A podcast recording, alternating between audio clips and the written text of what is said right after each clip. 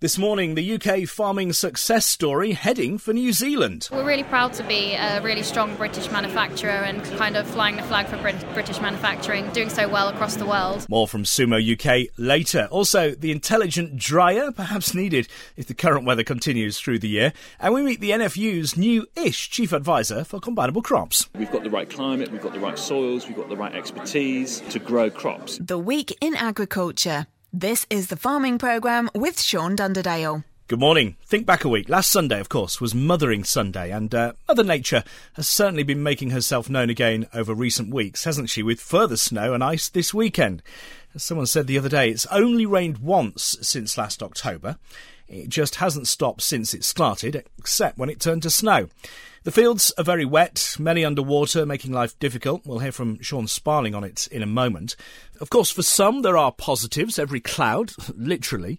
Uh, let's take our old friends at J R H Water, for example. Michael Jordan, it's not all bad news, is it? There are positives. Oh, yeah. Um, obviously, now, with the, the amount of rain we had, um, if you are looking at collecting water or are collecting water, um, especially if it's rainwater harvesting or if you're pumping from a stream or even a borehole, because it's going to end up in there, um, you're getting replenished um, really well um, because the water's got to go somewhere, so you might as well collect it. And as you said, you know, we've spoken many times before, it, it's free, isn't it? This is this is a free resource that we can use on our farms. Yeah, exactly. It falls falls from the sky or comes up from the ground, and um, it's it's free water. So um, you're not paying your water bills or your water rates, whatever um, you're on. Um, so, you know, with the way the weather's been at the moment, even though it has been bad, um, people that I think are actually sat there now smiling away because uh, they've probably quadrupled the amount of water that they can actually collect, all for free. It has been very wet so far, hasn't it, uh, this year? I mean, I've been surprised uh, looking at some of the fields. Uh, I mean, what have you made of it? It is bad, but in one way, it is replenishing our natural resource of water. Um, I think there's always a chance, you know, that I, I think these things happen for a reason. I think that in some cases, some areas in the country, you know, water has been probably drawn on a bit too much. Um, so I think this is Mother Nature's way of uh, giving us a resource back. Indeed, maybe so. I know when we spoke, um, what, last December now, I guess it will be, at the Midlands Machinery Show, you know, you were talking about, you've been talking with the um, DEFRA about various environmental schemes. Michael Gove, at a number of speeches this year, has been talking about the environment very much as well. How are your talks going? How are your conversations with DEFRA? Um, we're still having them. Um, it's, um, it's a little bit, I think they are very slowly but surely starting to see the point that is coming across, that this is um, an important resource, um, probably one of the most important resources for, well, life itself. Um, and I think farms are embracing it. Um, and my personal view is, um, obviously coming from my background, is I think the government and DEFRA are probably not doing as much as they should to make farms sustainable and give them that sort of natural resource and future-proof them, really, with with water, because I think if nothing's done now, um, things are not looking good in terms of water, because it's going to be the farmers that get hit first, and there's only more people coming into the country um, in terms of, you know, births and everything like that. We're, our population is getting bigger. Um, water's got to go to humans, so it's a known fact that farmers are going to be the first ones to get hit. Um, so if they're already collecting their natural resource and using it, I don't think they're going to see any problems. But of course we need water, don't we? You can't, we we can't grow crops, we can't feed the country without water. It's a key key element that is sometimes forgotten. Oh yeah, exactly. I mean, it's it's the lifeblood of nature, which is what Leonardo da Vinci said, which I love saying, because it is, you know, everything is water, you know, to make stuff, to survive, everything. Um, you know, we can live without, but we can. We can live without vehicles, we can live without certain things. But if you take water away, uh, things won't last very long. Wise words. Michael Jordan there from J R H Water. And if you want to uh, meet Michael and uh, speak some more with the J R H Water team, they've got a Lynx Agri Solutions breakfast taking place this Tuesday. It's at the Market Rasen and Louth Rugby Club. That's in Market Rasen, half past seven in the morning. Breakfast is provided as well. You'll find all the details that you need online. And as I say, J R H Water among those that will be in attendance. Right, let's get an update now from our agronomist, Sean Sparling, then, shall we? Morning, Sean. Well, yes, morning, Sean. Just for a change, I'm not going to talk about the weather first off. I'm going to do the agronomy first off. Um, right, it is complicated out there at the moment. Nothing really has altered since last week in terms of disease levels, although the light leaf spot is most definitely on the move in oilseed rape. Um, the Don't forget the spot check initiative is still underway. Google it or go to my Twitter feed at S A S Agronomy, um, or just pop those leaves in a polythene bag and stick them in the airing cupboard for twenty-four, forty-eight hours and see if it is light leaf spot. If it is light leaf spot and it is moving and you're starting to see increases out there, then you need to get a suitable fungicide on. Um, tebuconazole, prothioconazole, very good at doing that. Uh, but you only get protection, so you're protecting the new growth, uh, and that's all you can ever hope to do. Now, the other thing which has changed in oilseed rape is the fact that it is most certainly growing. Um, walking fields, Wednesday, Thursday, Friday this week, it's very easy to see the buds uh, as you look down into the crop. Uh, so you need to be very conscious of that, particularly if you're putting things like fox on. Once you can see the buds, you're too late for fox. Um, and once the crop starts to move and those buds start to lift clear of the canopy, you are way too late for the likes of clopyrrolid and picloram. So if you have cleavers to deal with, sow thistles, thistles, groundsel, mayweed out there in the fields of rape that you know are in sufficient quantities as to potentially cause you problems, then you need to be on with those sooner rather than later. Now, I'm very conscious of how wet it is out there. Your nitrogen sulphur takes priority, of course it does, because that sulphur takes four weeks to get in into the plant. But if the crop is growing quickly and you need to control cleavers, thistles, mayweeds, et cetera, then you may need to just have a real think about how quickly you follow that fertiliser in the field, because things are most definitely moving. Winter wheat, winter barley, very little change really. The septoria is still there in the wheat, the rust still there in the wheat, the stem-based browning still there in the wheat. Um, there's nothing really we can do, and no wheels have been turned this last seven days on drilling any of the spring crops, whether that be cereals, pulses, sugar beet or otherwise. So let's move on to the weather then. It's been another week of weather. I've taken uh, an inch and a half of rain, uh, thirty-eight mils of rain in the last ten days, and it has added to what is already a very, very significantly wet picture in these fields. Now, what that does in terms of complication is it is making for a very, very delayed spring. And I think it's too early to panic yet, because we are still in the middle of March. When I was at college all those years ago, um, it was always said that you drilled sugar beet in the first week of April. That still stands. I don't think anything's changed on that. And to be blunt, I think it's likely to be the first week of April before we see an awful lot of sugar beet go in on any land with anything like body in it. Spring cereals, there's still plenty of time for that as well. Some of my best yields of spring barley have come from drillings done in the first week of April. Now, it starts to get a little bit It uh, complicated, it gets untidy, it gets very, very stressful um, because there's going to be an awful lot of work to do once it does dry up. And the implications of standing water on fields, not only is it a, a non-compliance in these ridiculous rules to go driving through standing water in a field, we can't do anything because the soil is in such a wet condition we can't physically create a seedbed. Um, so not only does it cause those complications, but it's going to take ten days, I would say, for a lot of these fields to get into a dry enough condition for us to get out there and do any spring work. Now that is very concerning. I think in the twenty-nine years I've been doing this job, this is as late a start to spring work as I have ever known. I've never gone into March without spring barley up in rows and being treated. I'm now in the middle of March and I have no spring barley up in rows. So we've got the spring beans, the peas, the sugar beet, the linseed, the spring wheat, the spring barley, the potatoes. All of those things are going to need to be A, drilled, B, pre-em sprayed, because if you're putting spring wheat, spring barley into land which has got a blackgrass issue, you need to get a pre-em on. Sugar beet, pre-ems may be a very good thing this year. The, the only good thing is that we're going to get an opportunity to use some glyphosate before we go out there and start drilling and spring cultivation work. So it is incredibly complicated.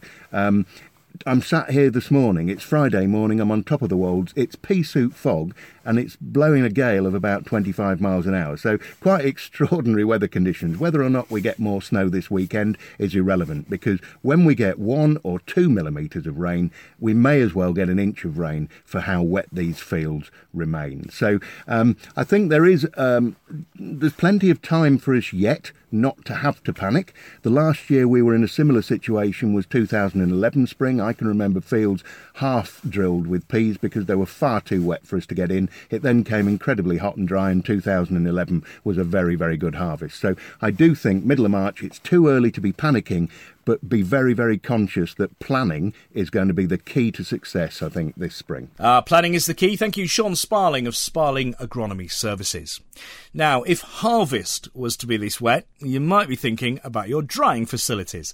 There are many companies out there offering solutions. J W I Grain Dryers say they have something a little different, an intelligent grain dryer. So, Matt Woodhead, how does it work? Well, the intelligent dryer control in its most basic idea, I suppose, is to control the dryer as an operator might, but without the need for the operator to be there as often. And at the same time, it can dry it more accurately than a human operator can do. Because it can dry more accurately, it won't over-dry the product like a human might. And there's huge potential savings in terms of weight loss uh, in overdrying, and the extra cost of uh, energy input into, in overdrying. And we know so, money's important in agriculture, isn't it? Every, saving every pound that we can is very important, isn't it? It so. most certainly is. Uh, and of course, um, it, it's almost an, an instant payback from the, the, the first time you fire it up with the intelligent dryer control. You're already saving money. So how does um, it work? In, in simple terms, layman terms, it samples the moisture of the grain coming into the top of the dryer, does the same at the bottom of the dryer as it's going out, and then it calculates what speed it needs to do to achieve a target moisture content.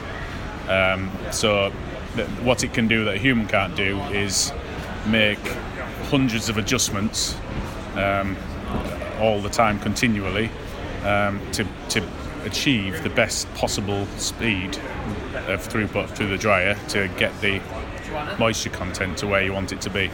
Um, which a human cannot do. It, we, you would have to make a change with a couple of hours to see the result of that change before you dare take another change.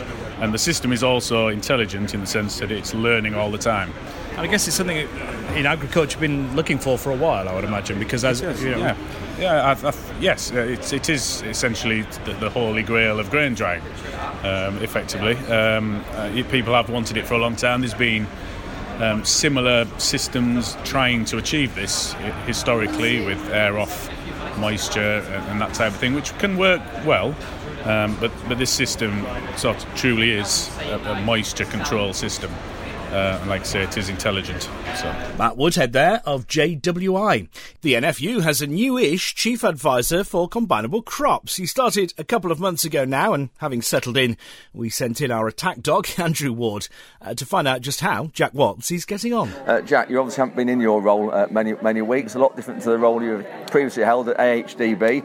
Vastly different, enjoying it? Uh, yeah, really enjoying it. Uh, first six weeks have gone really, really quickly, um, and yeah, really enjoying the broad remit, whether that's helping members with um, challenges on countryside stewardship, right through to working with supply chain and getting in, starting getting some of the detail around Brexit and how members and the N F U's position, and getting in some of the detail that are really important for, for the crop sector. Right, so that's mainly your role, is it, looking at that then? Because it's quite a broad, broad spectrum. Yeah, it's a really, yeah, it is a broad, it is a broad spectrum, but it's fair to say that there's a huge bank of specialists within mm. um, N F U as well, which are really, really critical to the delivery of those really detailed areas. So I get the pleasure of working across a lot of diverse areas, but then huge support of the detailed specialists as well. Uh, one one particular point you've just put up on your presentation I thought really hits home with me is for every acre uh, we don't grow in the U K of, of wheat, two and a half acres has to be grown in the rest of the world to compensate.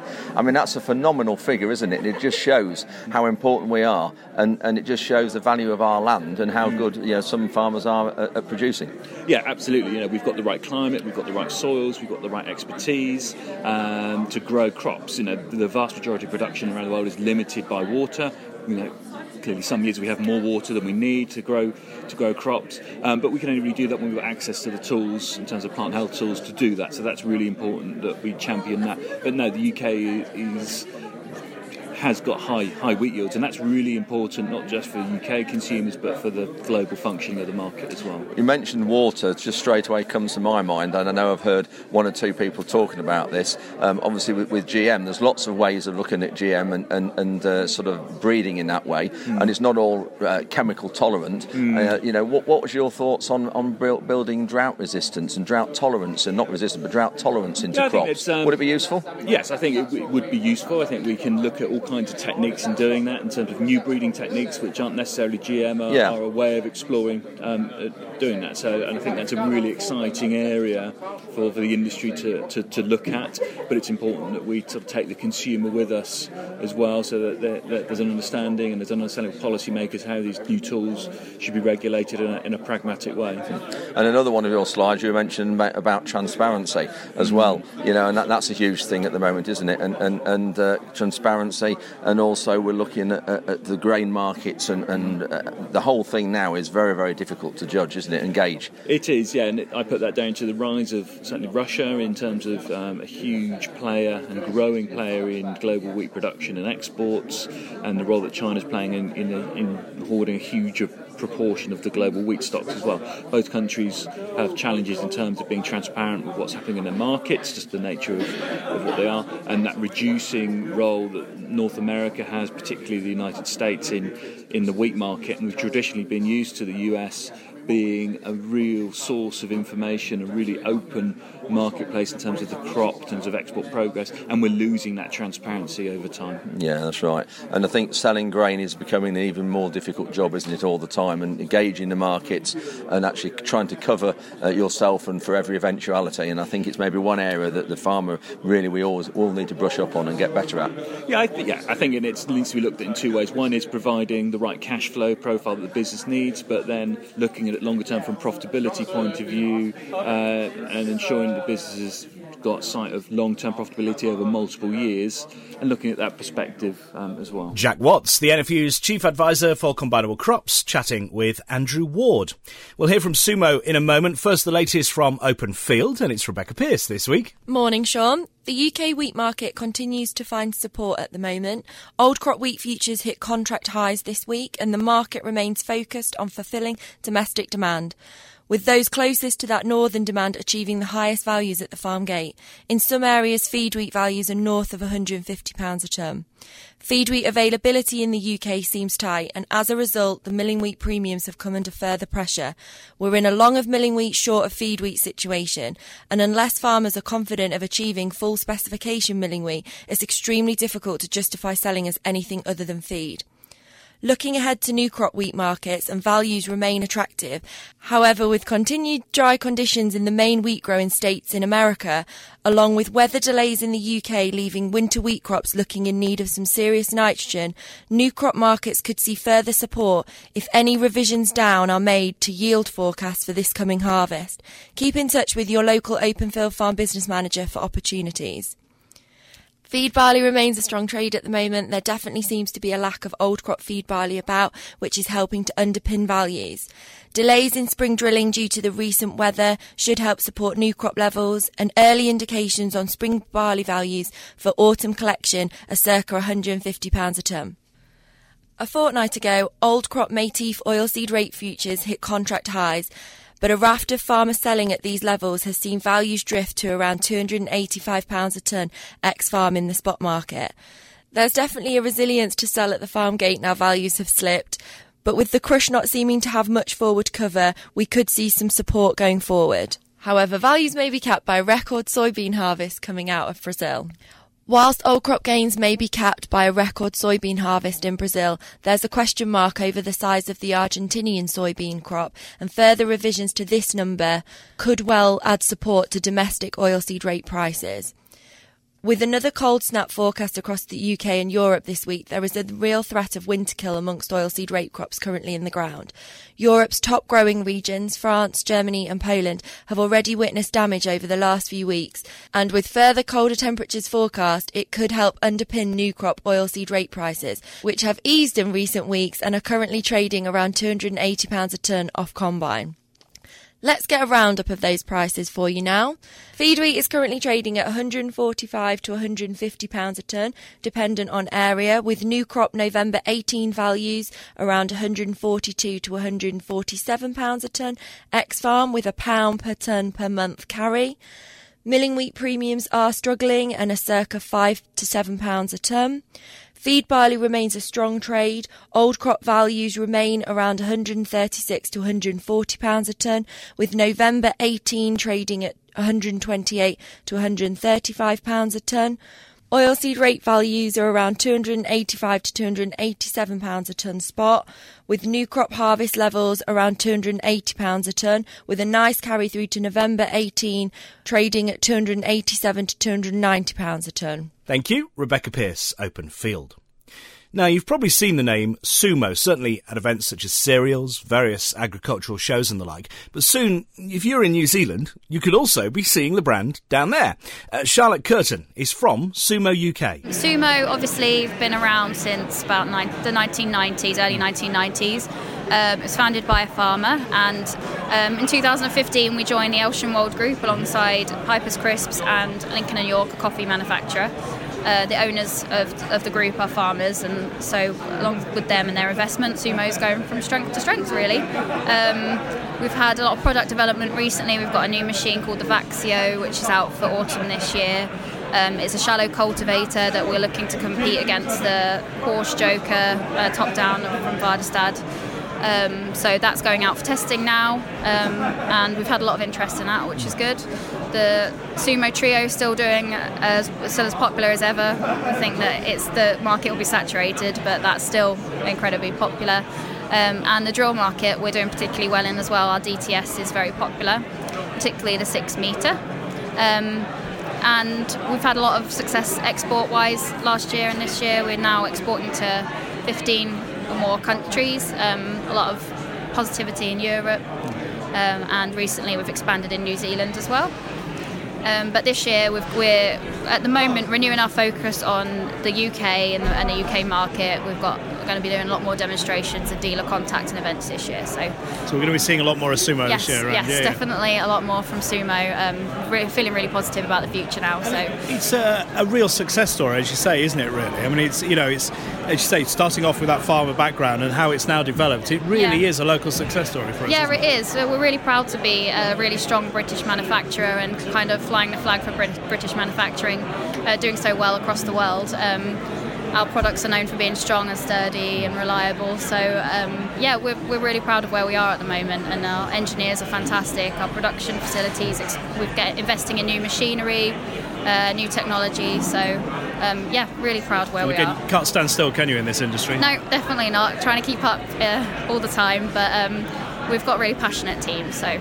And New Zealand, I mean, that must be really, you know, really good to be out, to be able to be out in New Zealand. But as you say, still really focusing on the U K.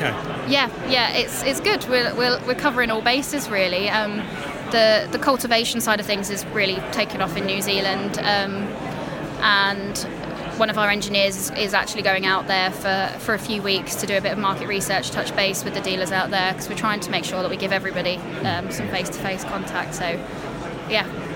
Yeah, it's really exciting times. So we talk a lot about uncertain times, but actually, you know, we can never be certain within the industry, but things, it seems to be going well here. Yeah, um, you know, there's a lot of uncertainty uh, within the industry, but actually as a company we're feeling very positive. Um, we've had, uh, last year was probably our best year of sales for a, for a long time. Our order book's full now, production facilities running smoothly throughout winter, building stock, and um, yeah, so as far as Sumo is concerned, things are, things are going very well at the moment.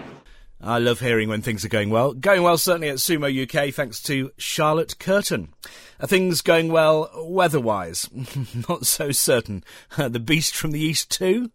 Uh, let's take a look at the coming week, shall we? The farming programme Five-day forecast. Well, it's certainly going to stay a very cold and breezy Sunday. The wind from the east-northeast, twenty, gusting at thirty-five miles an hour. Temperatures just above freezing, if you're lucky. Overnight tonight, temperatures again around freezing point. That wind continuing from the east-northeast. And then it warms up. Tomorrow, we're looking at highs of five Celsius. Possibility of some sunshine, but still fairly overcast. The wind from the northeast, uh, between twenty and twenty-five miles an hour. Overnight Monday into Tuesday, much of the same really, that uh, overcast uh, cloud. We're looking at temperatures nearer one Celsius, just above freezing. The wind blowing more from the north at ten to twenty miles an hour. And then Tuesday, possibility of a few showers. Temperatures rising though, seven the high for Tuesday. The wind continuing from the north at about fifteen miles an hour. Possibility of a frost again first thing on Wednesday. Temperatures may be falling below freezing for a time. The wind more from the west at ten miles an hour. And then through Wednesday itself, warming up once again. Maybe a shower, certainly cloudy. We're looking at highs of around eight Celsius. That wind, as I say, continuing from the west. fifteen, maybe gusting at thirty miles an hour by the end of the day. And then the latter end of the week, well, it should get a little bit warmer. We might see temperatures up to uh, double figures. It's possible, we'll see. Temperatures maybe at ten or eleven Celsius. Overnight lows varying really between three and six degrees. And that's the forecast. Uh, you might remember we featured Louth Livestock Markets on the programme through much of last year with those doubts over its future, doubts that have now since settled, thankfully. Well, tomorrow they're getting a royal visit. Prince Charles will be there, and so will I. Uh, hear what His Royal Highness has to say on the programme next week. Until then, have a good week.